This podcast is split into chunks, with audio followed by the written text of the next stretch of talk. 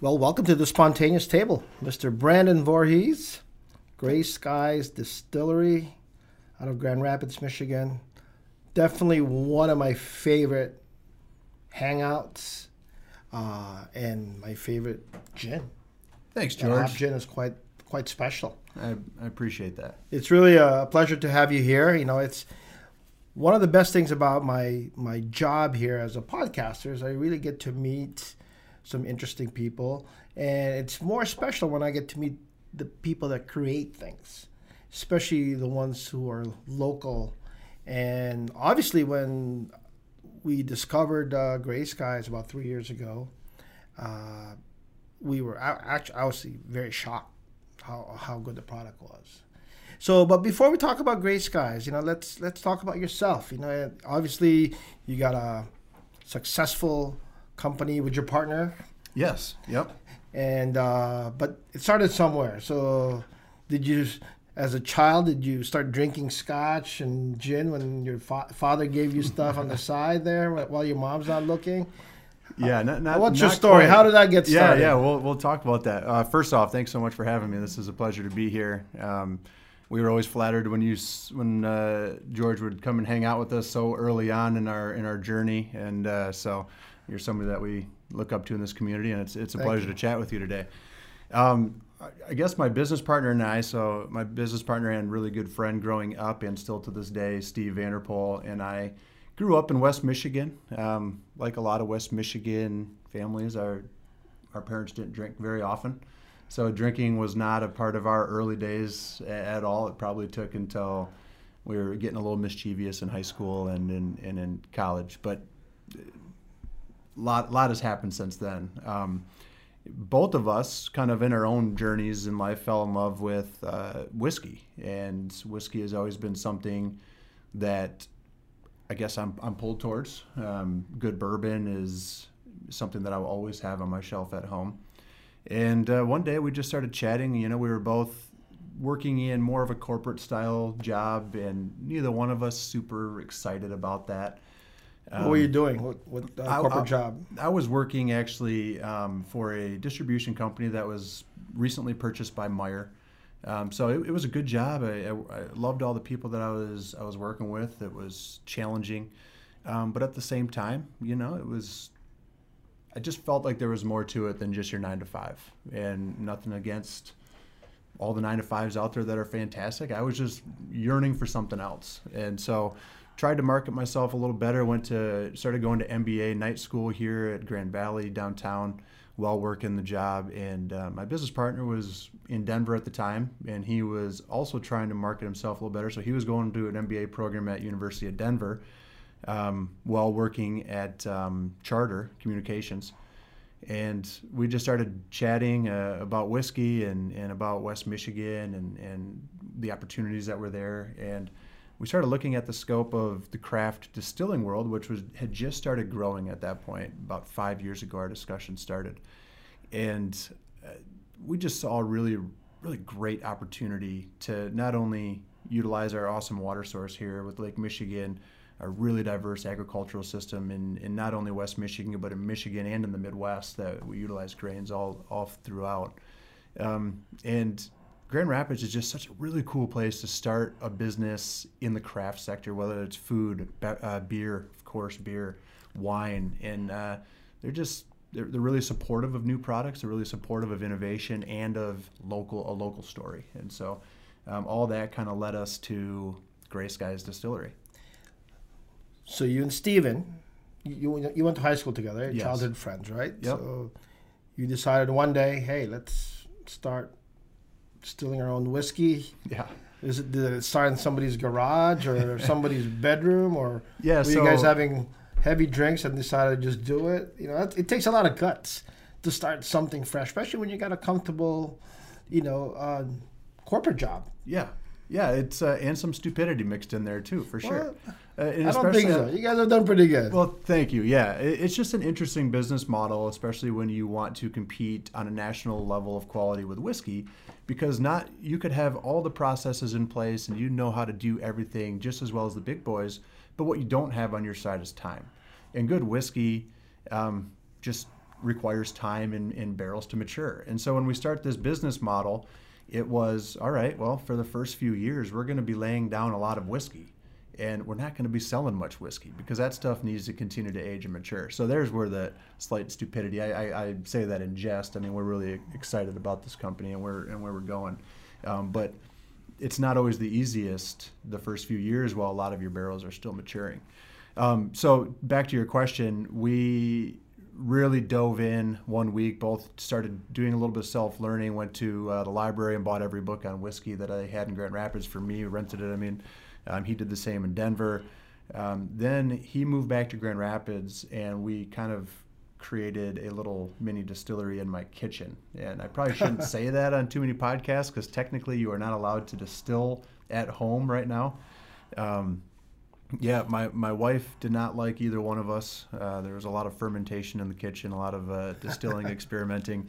And then, you know, what, what I love so much about this industry and this community of distillers is uh, we were able to do call up different distillers, ask questions. Um, Steve did a couple internships out in Denver at local distilleries. Would stop on in and learn as much as he could. We both flew to Breckenridge to Breckenridge Distillery for a week long little internship where we pay to work. Yeah. Um, I got to take some classes from a pioneer in this industry um, at uh, in Michigan State and you know there was just a lot of help from outside sources that kind of helped us get all of our processes in place and what flavor profiles are we looking for and how to tweak certain things. So how did that take about a year or, two? So, so we were probably a little bolder than most. Understanding that to go through the licensing process is going to take anywhere from 18 to 24 months um, we started the licensing process immediately and knew that we had about 24 months to really kind of hone in our skills and the profiles that we were going for and the techniques and figure out what type of equipment we wanted. Um, so we, after that really serious talk and about a month of, of learning through books and, and literature, we pulled the trigger and started to do some of that looking for a building and going through the licensing while then doing internships and learning how to make product. So, so how did you get the capital to? I mean, I don't, I don't know how much it costs to start, you know, distilling for commercial purposes. Is it, you know, did you, did you save up some money? Did you have some investors? How did that work? Yeah, great question. Uh, a, a, distillery is definitely a capital intensive. You, you need, you know, startup capital for equipment, but then also working capital is a difficult part of it too especially when we're making more product than we're willing to sell early on. Yeah. Um, so Steve and I, fortunately, um, had both saved up some money. Um, so the the largest chunk came from us, and then we were able to work with a bank to help with some of our equipment costs and um, building costs for sure. So. Um, we decided to go with no outside investors. It's just Steve and I and a bank that we work closely with. Um, and uh, yeah, it's definitely been some tight days around the distillery uh, and some some workarounds. But overall, we're really excited that we get to run this the exact way that we want to. And, exactly. Um, I mean, you, you don't compromise. There's no you're compromising. Not, no compromising what you want. We don't have somebody saying, "Hey, we see how many barrels of whiskey you have back there. Sell some because we need a return right now." And we would never want to do that. You know, we don't. We're not forced to rush anything. We can uh, taste barrels and release them when we think they're ready to be released. Um, yeah, so I, I think it's been a, a, great way to go about it. So you got the capital. You're eyeing a building. You know, what was your first product? When when did you say, okay, it's a go? We're gonna open or we're gonna start? You know, like, did you have to have like so many barrels or a couple of bottles and call it good? How does it work? Yeah, so we've been talking. I've been referencing whiskey a lot because that's what our first love is, and that's why we, I guess, ultimately decided to get into the distilling world. Um, fortunately, not all spirits take that long to mature, right? So if you have a clear spirit, that's how it comes off the still. So you could really turn around a clear spirit from grain to glass in roughly two to four weeks. Um, so when we first opened our little tasting room, and we call it a tasting room because that's what we originally thought it was going to be. Um, somebody might stop in like a winery, drink a half ounce if they like it, maybe buy a bottle and kind of move their way out. Um, so we opened up that with just our vodka and our barrel finished hopped gin. And our barrel finished gin is just that. It's finished for a couple months in a barrel, but it's not matured for years in there. So when we uh, we opened up with two products, and you were one of the early adopters of coming in and hanging out with us at Gray Skies. And uh, if you remember, our, we never intended it to be, or never thought it was going to be, a cocktail lounge. Um, and so we grabbed any furniture that we could find free from family and friends and other businesses that we had hands in. I and can see you've got an upgrade since then. yeah, thank you. We've finally got a little bit more of uh, intentional furniture in there. Um, but it was just so exciting to see the response that we had from from Grand Rapids when we had a little hodgepodge room serving up two spirits, and people wanted to come and hang with us and drink. and And uh, our cocktail menu at that time was very very basic, and uh, we kind of saw the value in giving people an experience to come on site with us, and and uh, we'd show anybody that wanted to out back what, how we were working, what we were doing, and uh, created a lot of really great relationships in this city. And I do like the the story you told me about, you know, what you use, some souvenir that you got from where I came from. yeah, Tell us about that that that sword. yeah, I believe you're talking about my old samurai sword. I, I kind of exaggerate it a little bit when I tell people, but you know, it's we love that kind of story. You know, Yeah, so it was kind of a joke that turned into an actual little worker for us. Uh, I, I had had the opportunity to go to the Philippines with the basketball team that I was a part of, and uh, rolling through the black markets, I guess the the little shops and, and uh, markets that are were were in. Um, man, I can't remember what city I was in. Were you like in Cebu or Too long ago. were you in the south or middle? Yes, south. Mindanao, Davao. I'm not going to remember. I'm sorry. Okay. Uh, 20 years ago. Uh, but anyway, I found the samurai sword that I loved and uh, took that thing home. Sat in my house for 10 years, not being touched, and then because what do you really do with a samurai sword? But when you're when you're putting grains into the water, your first step of making whiskey is mashing in grains, much like a brewer does every morning. Uh, some of those grains, uh, especially rye, when we're making rye whiskey, gets a little lumpy initially, and so I would take that samurai sword and kind of jokingly slice up those lumps, and it actually worked out to be pretty decent little uh, little way to do it. We don't use it anymore; it's been retired. It's still Oh. I, I tell people you use it every time. oh, good. You know, nothing perfect combination. You know, alcohol and and a samurai sword. Yeah, you know. Some great what- things could happen. what could that. go wrong? Nothing can go wrong. I think early on when we were before we were open, I, I think we had some fruit slicing competitions. Throw the fruit in the air and see who could. slice it. That, that's we didn't need that happening anymore. So tell me about this hop gin. You know, I mean, I guess that's really what drew me in uh, to Gray Skies because I thought, wow, this hop gin can go toe to toe with with Hendrick's, and it's made here a a block from two blocks from downtown. Uh, what was the inspiration for? You know, you, of course you're gonna make just a, a cleaner gin that could just be mixed with anything, but uh, you decided to go this route and tell us the inspiration behind it. Sure. The inspiration is a lot of what we love about this uh, craft industry. It's innovation. Um, it's you can't just open up a craft distillery and say, "Well, I'm going to do one bourbon, one rye, one dry gin." You're competing against a lot of big players that have been doing it for a long time, and uh, we didn't quite have the marketing dollars that a lot of big players do, and we didn't want to market another dry gin against everybody else's. So we thought, all right, well, let, let's kind of explore this gin world. Gin is essentially a flavored vodka that's been around for so long, it has its own category. So it's just vodka redistilled with a bunch of different flavor components with the understanding that juniper, what people call piney or Christmas tree, is going to be the predominant flavor. But it doesn't have to be really in your face like a lot of dry gins are. And I always tell people there's a time and a place and, and there's a perfect cocktail for that juniper forward gin. But some people don't prefer that and they want something a little softer. So we started playing around with couple hundred different recipes on, on uh, what goes along with the juniper and, and how can we make this unique and how can we make this a story to tell here in Grand Rapids. And after about a 100 recipes that were okay but just missed the mark just a touch, we started realizing all right, well, hops have a really great flavor profile. And once distilled, you only get the oils from those hops. So it's no longer the bitterness that you find in a beer. Okay. I You're getting that, more yeah. of the fresher flavors. So that's why when you try our gin, it's not like you're sipping on an IPA. You don't get that bitterness. Um, and Citra hops just had such a beautiful flavor component of citrus notes and freshness and a little bit of that hoppiness um, that played really well with our base of spices that we were already using, which was juniper, coriander, cardamom, and peppercorn. Um, peppercorn was for the back end to create a little spice on the on the back end, and the and the coriander and the cardamom kind of helped the juniper pop a little bit.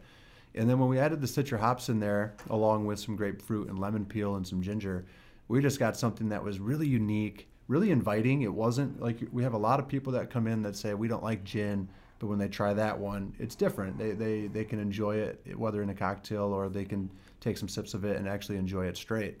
Um, so when we first tried it, we said, "Man, this is this is really good." Um, there's still an edge to it though, and, and how can we kind of uh, how can we play with that edge in a, in a proper way? And that's when we started experimenting with barrel aging it. There's not a whole lot of barrel aged gins on the market, um, so well, there's more now that more craft distilleries are playing around with that. So I guess it was a couple things. We wanted one to tie in a story to Grand Rapids, and what better way to do that than to tie into Beer City, USA, by using what was at the time a really popular hop, and, and still is if you can get your hands on it. And then two was how do we make it inviting and not so harsh? And I say harsh because that's how a lot of people describe gin. I, I don't. Um, I like I don't discriminate. I like I like all spirits. Um, but uh, and that barrel aging was a way to kind of soften it up, give it a little bit of uh, that charred oak, which offers a little bit of vanilla and little sweet tones to combat against um, the pininess and, and the peppery of the gin. So all in all, I think it, it, was a really unique marriage that has worked out for us. It's been our flagship product for the first three years, while a lot of our whiskey is still aging, and it's it gives us a little bit more of an opportunity to uh, make a little cash flow while we wait for that bourbon to come.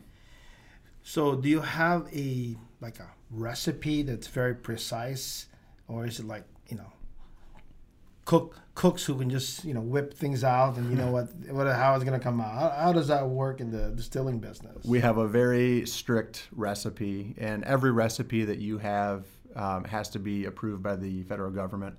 Um, so they are counting on us and they they're basically legally binding us to making that exact same recipe every time we make that gin and we want to keep it that way um, because we have a nice loyal following around that gin, and we don't we don't want to risk changing up the flavor profile on, on a whim from batch to batch. So every time we make it, um, it is the exact same recipe dialed in to the ounce of uh, of um, the botanicals going in. The spontaneous is all about tasting, and I can sense, or oh, I can see, I can see, yeah, some clear liquid in there. I think it looks like it's a gin. And yes. I think it's I think it's time for us to crack. Very good. That. Tell me about this gin here, because yeah. So we were talking about gin, and um, we wanted to start off unique with our gin. This one is going to be more of a classic. So this is more catered towards the dry, dry gin lovers, and we held off for three years before we finally caved. Isn't the right way to say it, but made a dry gin. Um, so we still wanted it to be unique. So this is a dry gin that's going to be a little bit more juniper forward than our barrel finished gin, but it also has some really nice citra notes to it. And uh, you can see this says Gin B. It's still in the works. Um, Does it B stand for? B was just for because the, no, I wish. Oh. My business partner's not that kind. Uh, so he his job he, he's the distilling distiller of the two of us. So um, he's been working on this recipe for a while. And when we were narrowing down recipes, he had a through G or whatever, oh, okay. and and B has stood the test of time, and this is now the profile that we will uh, keep with and maybe build upon a little bit before we release it. So I thought it was a, for five-letter word. That might be a oh, good yeah. thing. so tell us, how do you how do you taste gin? Uh, so so for me, smell is almost as important as um, the palate, and then gin. You know, it's not going to be the same way. It's not going to hit your palate the same way as a bourbon, where it might just hit all the points. A good bourbon. Um, so I, I, like to drink it nice and slow. I, I, like to breathe in while I have the liquid on my tongue, just so I get a little oxygen in there, and it really helps open it up. Um, and then just kind of see how it uh, how it finishes. A finisher finishing is really important for me when I taste gin. So it's very much similar to how you would taste wine. Yes, yeah, good wine. So let's check it out.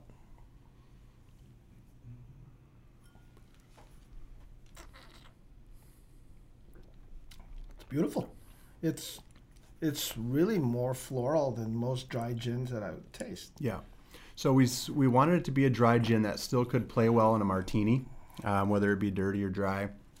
Um, but we still wanted to have our little nuance to it, which is always going to be slightly that, that different. signature. yeah, yeah. that signature. Uh, it's just going to be a aroma to it. little bit different, you know, and that's that's kind of how we approach most of our spirits. So this one is going to be a little bit more citra forward than most. Um, and then Steve was playing around with kaffir lime leaves, which um, adds a nice little floral touch to it too, and and has That's that citra really pop. So I think it's super pleasant. We just did a blind taste test um, with our team um, a couple weeks ago with uh, four other major major brands spread across the uh, the retail price point, and um, surprisingly, Steve and I were surprised and very excited that ours ended up taking took first place in most most ballots. So we were really excited. I mean, that was a way of judging. All right, are we just is it hard for us to detach ourselves away from this new product line? Do we think it's good, but maybe it's maybe other people You can always invite me to that tasting. George, had I known, you, you're probably halfway across the world anytime I'd give you an invite, but you're always welcome. Yeah. So one thing about Gray Skies that I really love is, is the people that you have there. It's what really makes, to me, Gray Skies. Uh, it gives its neighborhood identity. That's what it feels like to me. It's great. So how do you hire people that are just as passionate about the you know about as much as the creators? And that's very very difficult. You know, you know with my business, you know close to two thousand employees just in Grand Rapids, it's so hard to find people that are really passionate about what they're actually selling. Yeah. But uh, you know, GSD, your staff is just absolutely amazing. Well, thank you. I think it's a little easier when we're trying to find seven or eight, but uh, True, two but, thousand. but, still, I, I that's kid. still a tough seven. It, it really is tough, and we were so fortunate early on. Before we kind of understood that this that our tasting room was going to be a, a cocktail lounge, I grabbed a good buddy of mine that is just um, he's just as loyal as can be, and, and asked him if he wanted to come work with us uh, to run this tasting room. And he jumped on board. And then David, I came around him um, just from a random Facebook offering, "Hey, I'm hiring. Who, who wants to come and join the Oh, team?" really? and he just turned out to be a fantastic hire. Um, so us three were running the taste room for a while, and uh, it, it, before you knew it, we realized that all right, we along with Grand Rapids as this cocktail scene is changing, we need to kind of promote ourselves as a cocktail bar too. We want to be one of the leaders in this industry, and uh, so then it became a little tougher to find somebody that was very interested in our brand, interested in the cocktail world, and had the skill set to actually take it and improve upon it. And we were really fortunate to come across Brent and uh, Alex, who have taken our cocktail program to levels we never thought it would be when we started three years ago. And, and um, those guys are so passionate and so great at what they do. And they, they run a cocktail lounge that's now busier than ever on Fridays and Saturday nights. And they, and they run it like as smooth as could be. And, and so we're really fortunate to find guys like that. And, and now we have um, a bunch of other really passionate um, part-time help that helps us out on the weekends too. And you, you know, this city is growing in their cocktail culture, and there's more consumers that are demanding it. There's more restaurants that are offering it because of that demand, and that is fortunately creating a new skill set in this workforce. Um, uh, bartenders now have to be prepared, or if they want jobs in this in this new cocktail environment, they they have to be prepared. And, and a lot of them are self learning and teaching themselves, and they come with books, and it's really fun to see um, the the passion that's out there right now in this industry. but your team, you know, they don't act like snobs, and that's what I like about it. You know, because I, I, I believe me, I've been to amazing cocktail bars all over the world, but what I like about GSD when I get there, it's just hey, they're like they look like just average guys Yeah. and girls just making a nice cocktail. But when you when you taste the cocktails, it, like there's some thought behind it. You know, Yeah, this wasn't just some you know let's make a, make a few things in your in your cocktail list is it's quite unique. You got some some stellar uh, cocktails in there that you know, I think it's probably going to be part of your repertoire for a long time.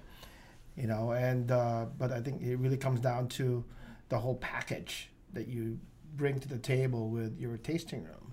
Thanks. Yeah, you know that was pretty intentional too. We always, I love cocktails. I love going to cocktail bars. I, I do it quite regularly when I'm traveling, and some of them do come across just a little bit pretentious. And uh, if you don't understand one of these ingredients, then you you know it might be difficult to have that conversation with somebody. And for us, we wanted to be a cocktail bar that had the same environment as one of our favorite breweries around town, you know, and, and people really respond well to that brewery type atmosphere. We just wanted to have that atmosphere um, friendly, inviting. Let's have a conversation about what we're drinking, but also try to create some world class cocktails while we're doing it. Um, so I'm, I'm glad that you feel that way when you walk in. That makes me happy. So let's pretend I have two guests from out of town, first time to Grand Rapids, and I bring them to Gray Skies. One is a neophyte. You know, I just want this person to have a nice, easy drink that he or she will enjoy. Mm-hmm. Then the other one's more of a pro. Yeah. So, out of your cocktail list, what would you give the first one? What would you give the neophyte, the first time GSD visitor? And hmm, man, that's a tough question. Um, our cocktail list now has grown to about 40 on the list, with with probably 10 classics, 10 easy sippers, which are like your Moscow mules, gin and tonics, your more freshy, carby stuff that uh, um, are you know people recognize and understand. And then we have um, ten spring ones, which I think Brent, who is our beverage man- director, he, he does the beverage program. He just nailed it.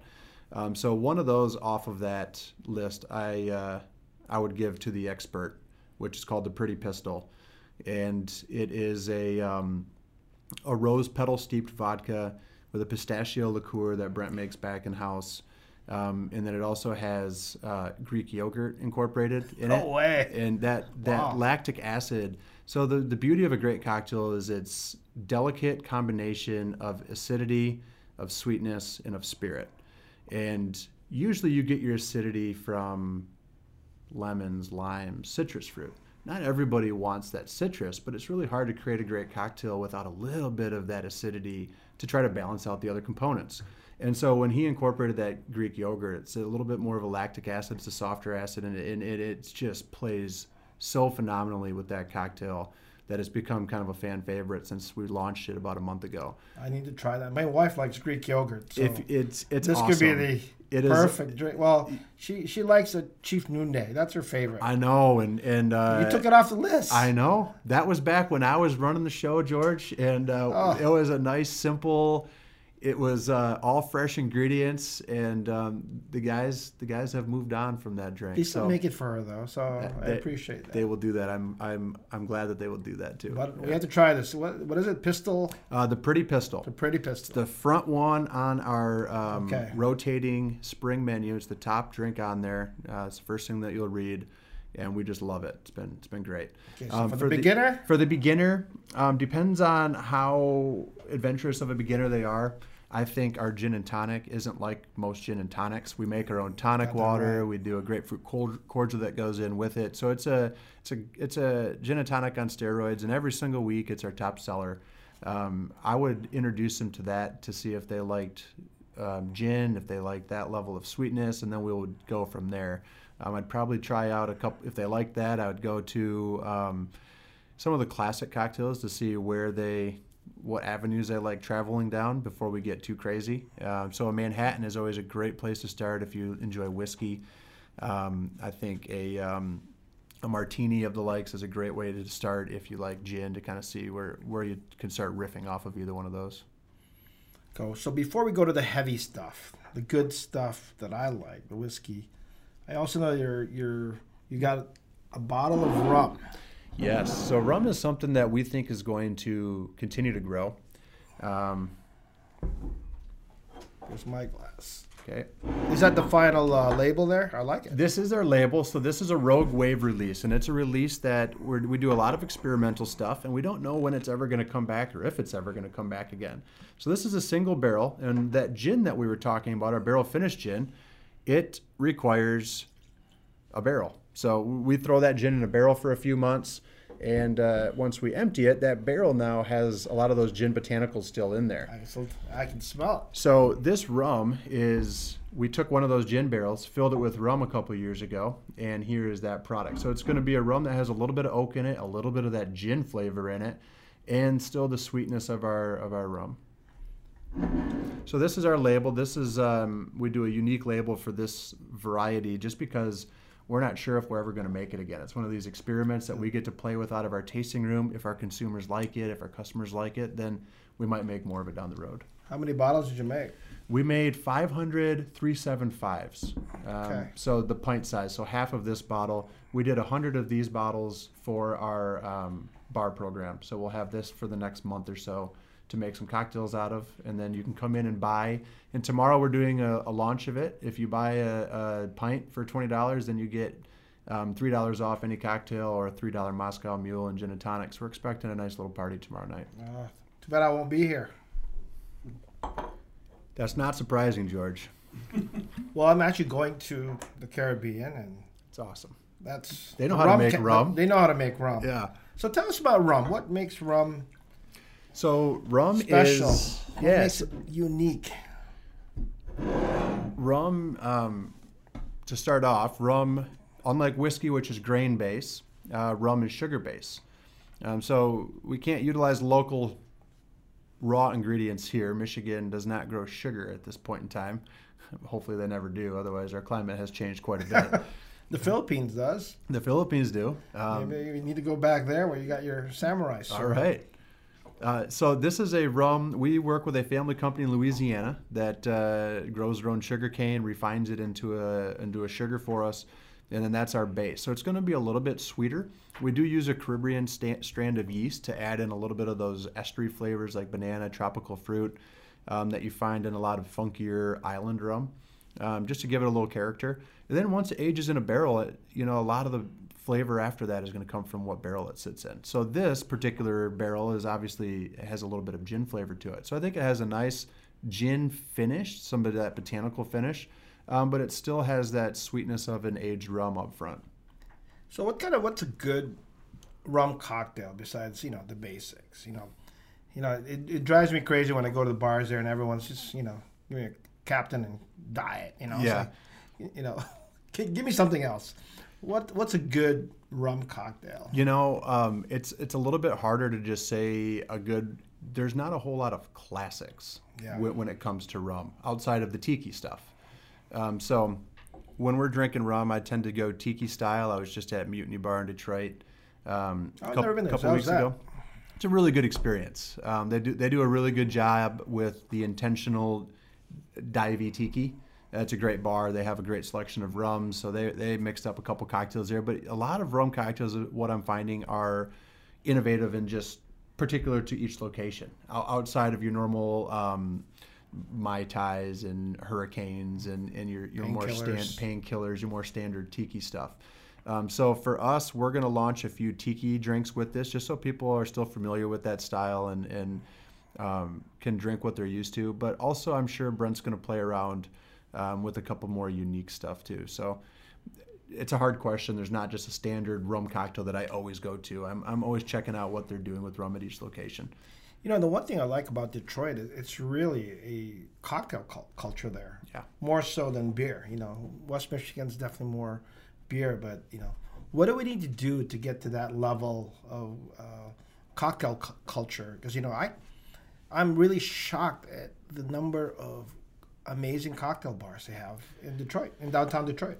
It's it's fabulous. Um, we just went and explored the cocktail scene for a couple nights, and uh, we didn't even hit everything on our list. you What's your favorite? Give us a couple of your favorites. Okay, my favorite right now is the Kiesling.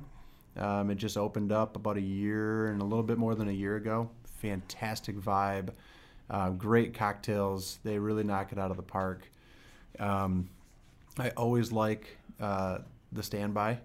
Um, it's a That's great, a great place. It's a great place. They're always playing some nice And music. food's good. Food's good. Simple, but it's good. Yeah, yeah, and uh, yeah. So I always love that.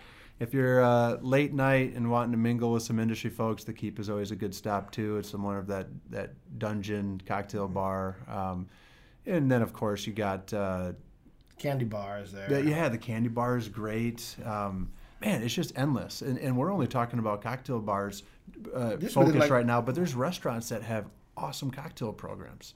And so I, I think for that to translate to Grand Rapids, it's starting to right now. Um, consumers are experiencing that elsewhere, coming here and kind of demanding that. And restaurants now that are opening up realize, okay, uh, we're in a time now in Grand Rapids where we can't just only focus on the beer and the wine selection. We do have to have a cocktail program put together.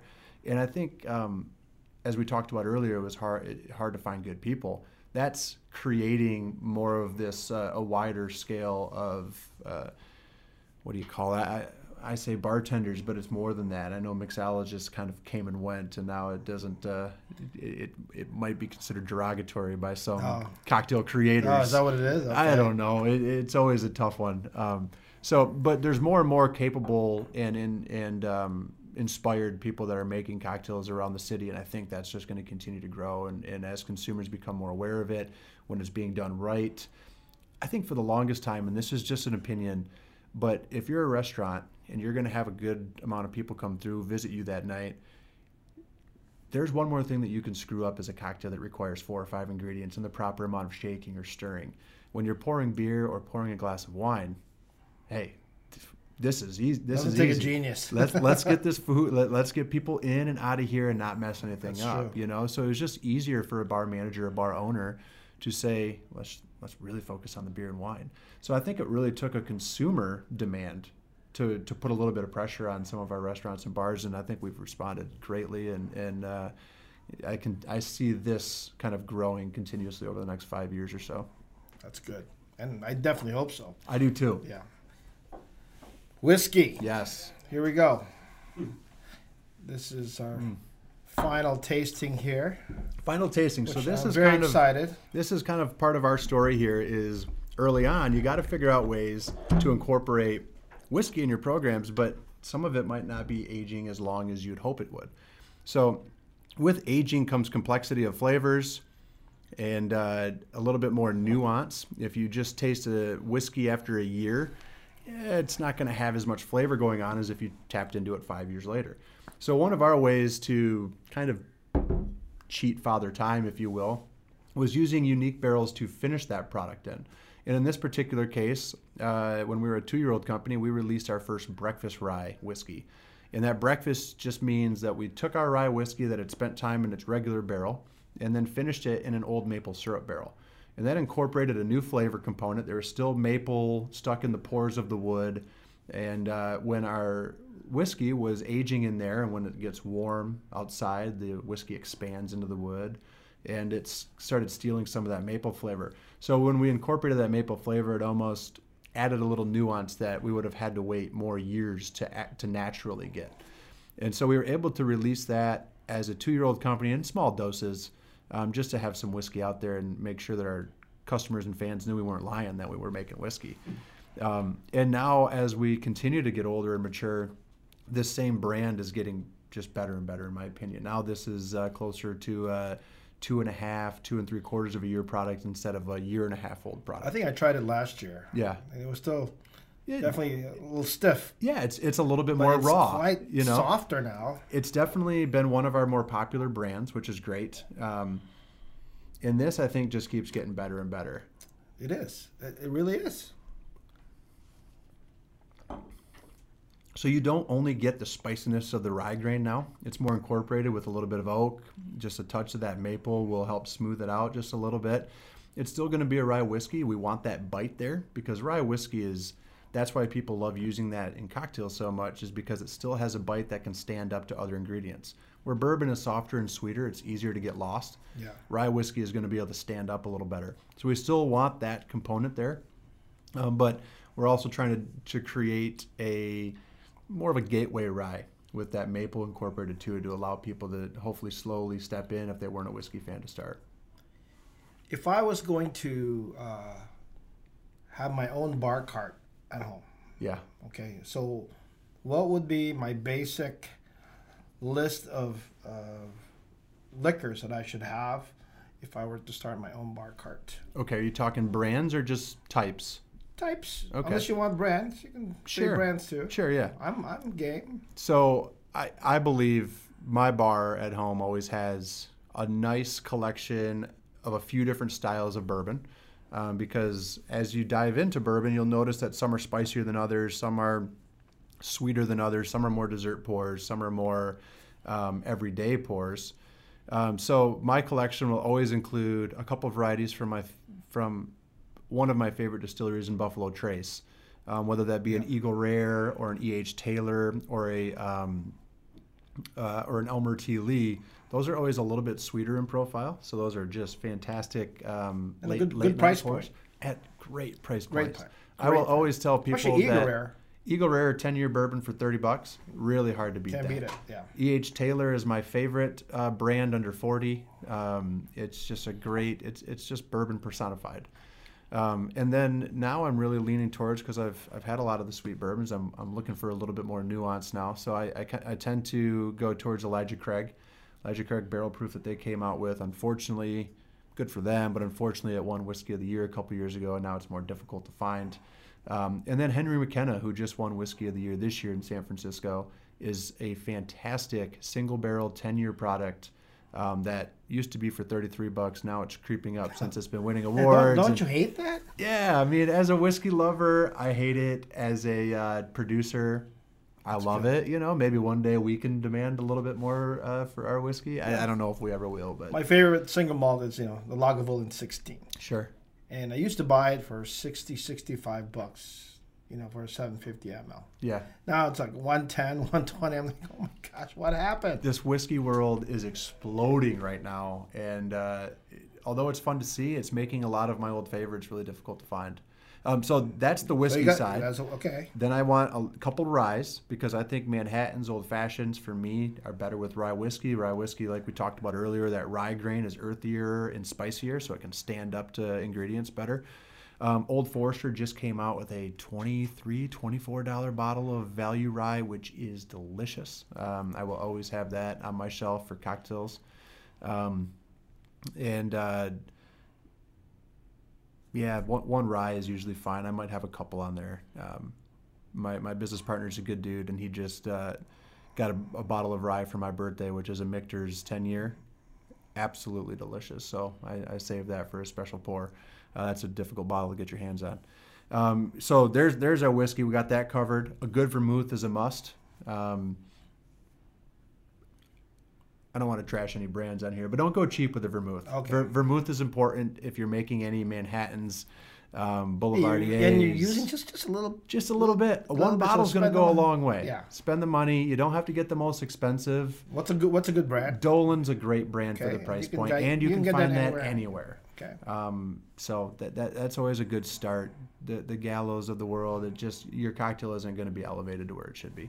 Um, and then uh, one vodka is fine for me. A couple gins. Um, I like a dry gin, and I like a, a softer gin like Hendrick's. Hendrick's is a good place to start, or I'd prefer Gray Skies these days. But before Gray Skies was around, Hendrick's was a good option for that softer, not as juniper forward.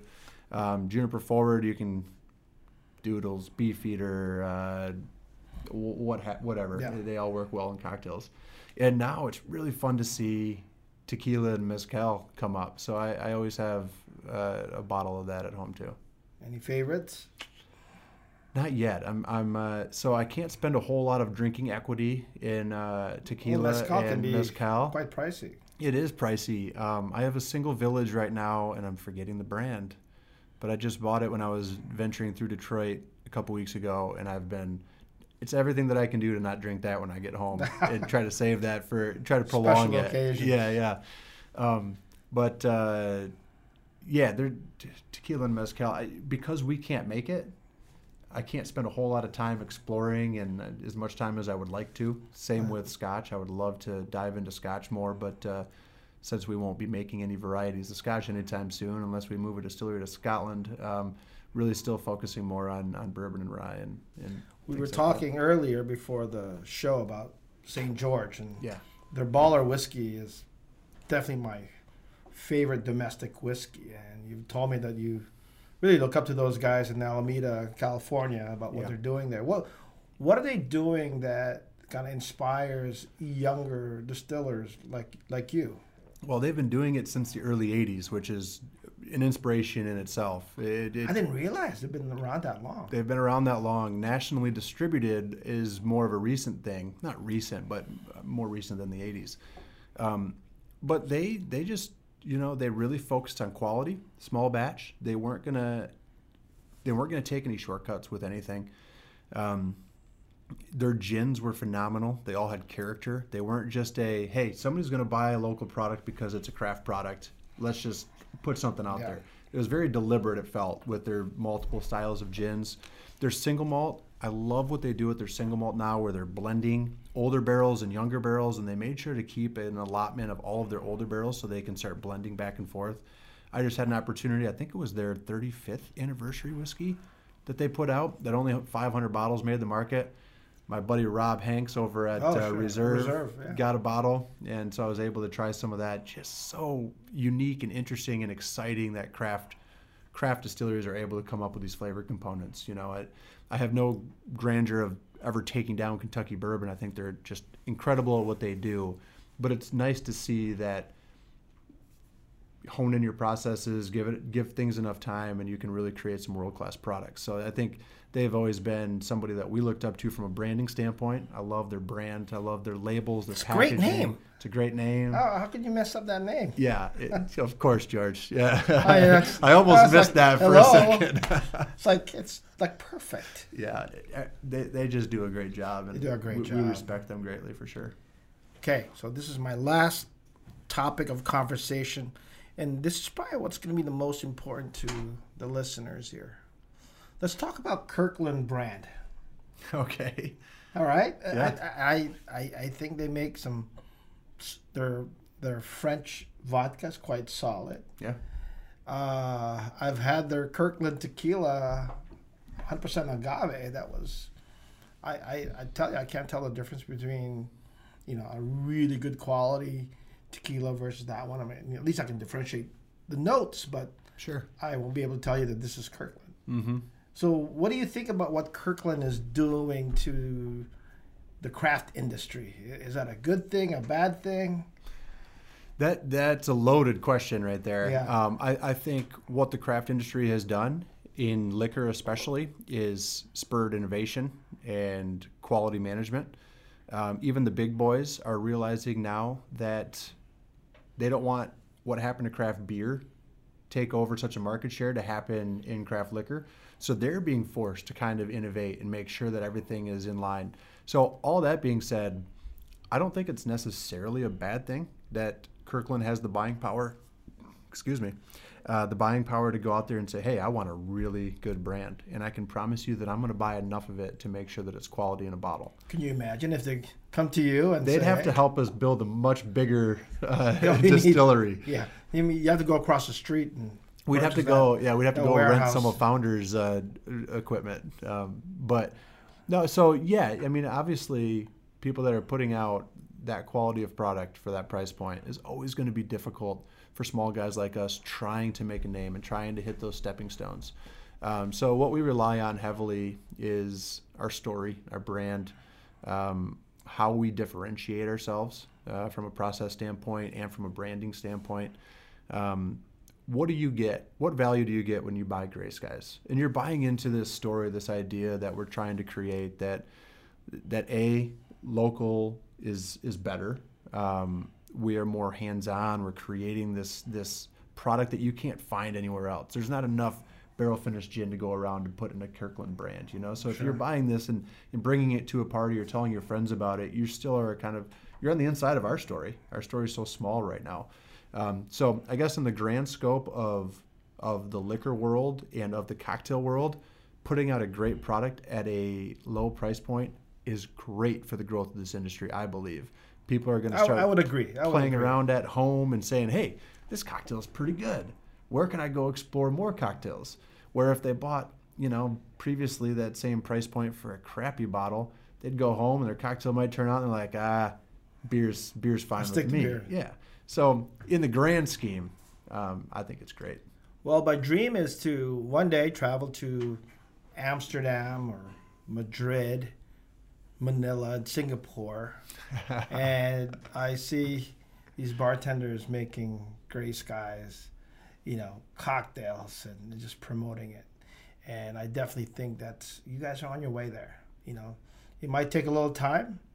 And I know the whole distributing thing, that, that's a whole episode in itself. It really is, yeah. Not as interesting, though. But we are very proud of your product. You know, Thank you. And I think your story is an amazing story, just like you know, like what founders did to beer. And I think what you're doing uh, with uh, Gray Skies is really a true testament to what we can do here in, in West Michigan. So, thank you for Brandon that. Voorhees, Appreciate it. congratulations on uh, your amazing story with Gray Skies Distillery. I look forward to coming back, hopefully in the next week or two. Right? Sounds good, George. But Thank cheers. you so much for having and me. Thanks for the Cheers for the indeed. samples. Yeah, thank, you. you.